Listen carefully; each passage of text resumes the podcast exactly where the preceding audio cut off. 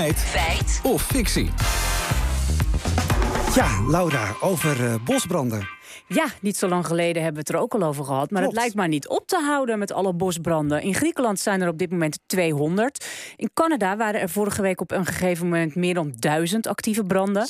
Maar zijn het er nu zoveel meer dan normaal of komen ze gewoon vaker in het nieuws? Nou, volgens nu.nl is het dat eerste. Er zou wereldwijd zelfs een bosbrandrecord zijn. Hm. Dat zijn wij gaan checken. Maar bij wie uh, check je zoiets? Nou, ik ben begonnen bij Gert-Jan Nabuurs, hoogleraar Europees Bos aan de Wageningen Universiteit. Hij legt eerst even uit hoe bosbranden worden bijgehouden. Bosbranden worden natuurlijk vooral uh, bijgehouden door middel van satellieten. Daarmee kunnen we eigenlijk uh, nou, bijna dagelijks uh, zien waar bosbranden zijn en, en de omvang daarvan. Oké, okay, maar ja, als hier achter op het Mediapark het bosje van 20 vierkante meter afvikt, telt dat dan ook mee? Nee, een brand moet wel een minimale omvang hebben. Waar de ondergrens ligt, weet Guido van der Werf. Hij combineert met zijn collega's data van al die satellieten en doet onderzoek naar bosbranden.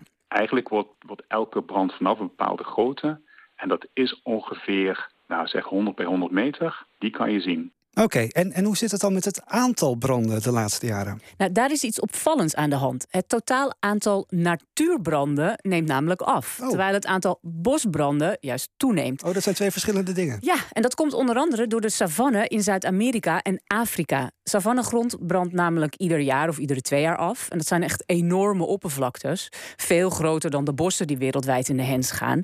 En er zijn dus steeds minder grote branden op de savanne. Uh, van der Werf legt uit hoe dat komt. Afrika is vrij duidelijk. Je hebt daar natuurlijk enorme bevolkingsgroei.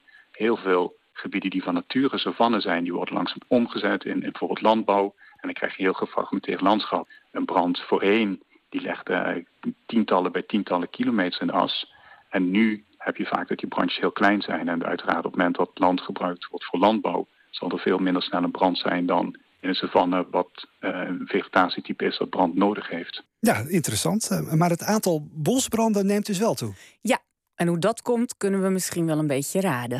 Er zijn meerdere oorzaken voor, maar klimaatverandering is er uiteraard eentje van. Oké, okay, het worden er dus meer, maar is er dan ook sprake van, uh, ja, wat dus werd gezegd, een record? Nou, Nabuurs is daar nog voorzichtig over. In Canada is nu al uh, eind augustus uh, ruim 12 miljoen hectare uh, bos verbrand. En dat is drie keer de oppervlakte van Nederland. En dat is veel meer dan andere jaren. Dus dat, ja, het, het lijkt wel een recordjaar te gaan worden, helaas, in, in termen van bosbranden. Het lijkt wel een recordjaar te worden. Maar ja, of dat nu al het geval is, dat durft hij dus nog niet te zeggen. Nee, maar dan hebben we Van der Werf nog. En oh ja. die heeft wereldwijd nog net wat beter overzicht dan Nabuurs. Oké. Okay. Ik denk mensen nu gelijk aan Europa, waar op dit moment veel in de media zijn. Maar daar zien we dat het eigenlijk een vrij gemiddeld jaar is. Maar juist omdat uh, Canada zo'n extreem brandseizoen heeft, uh, zorgt dat ervoor dat eigenlijk alle, brand, alle bossen bij elkaar uh, een totaal dat daar een record is. Oké, okay, Laura. Nou, we gingen checken. Er is momenteel sprake van een wereldwijd record aan bosbranden. Is dat feit of fictie? Nou, vooral door wat er in Canada gebeurt, is het een feit.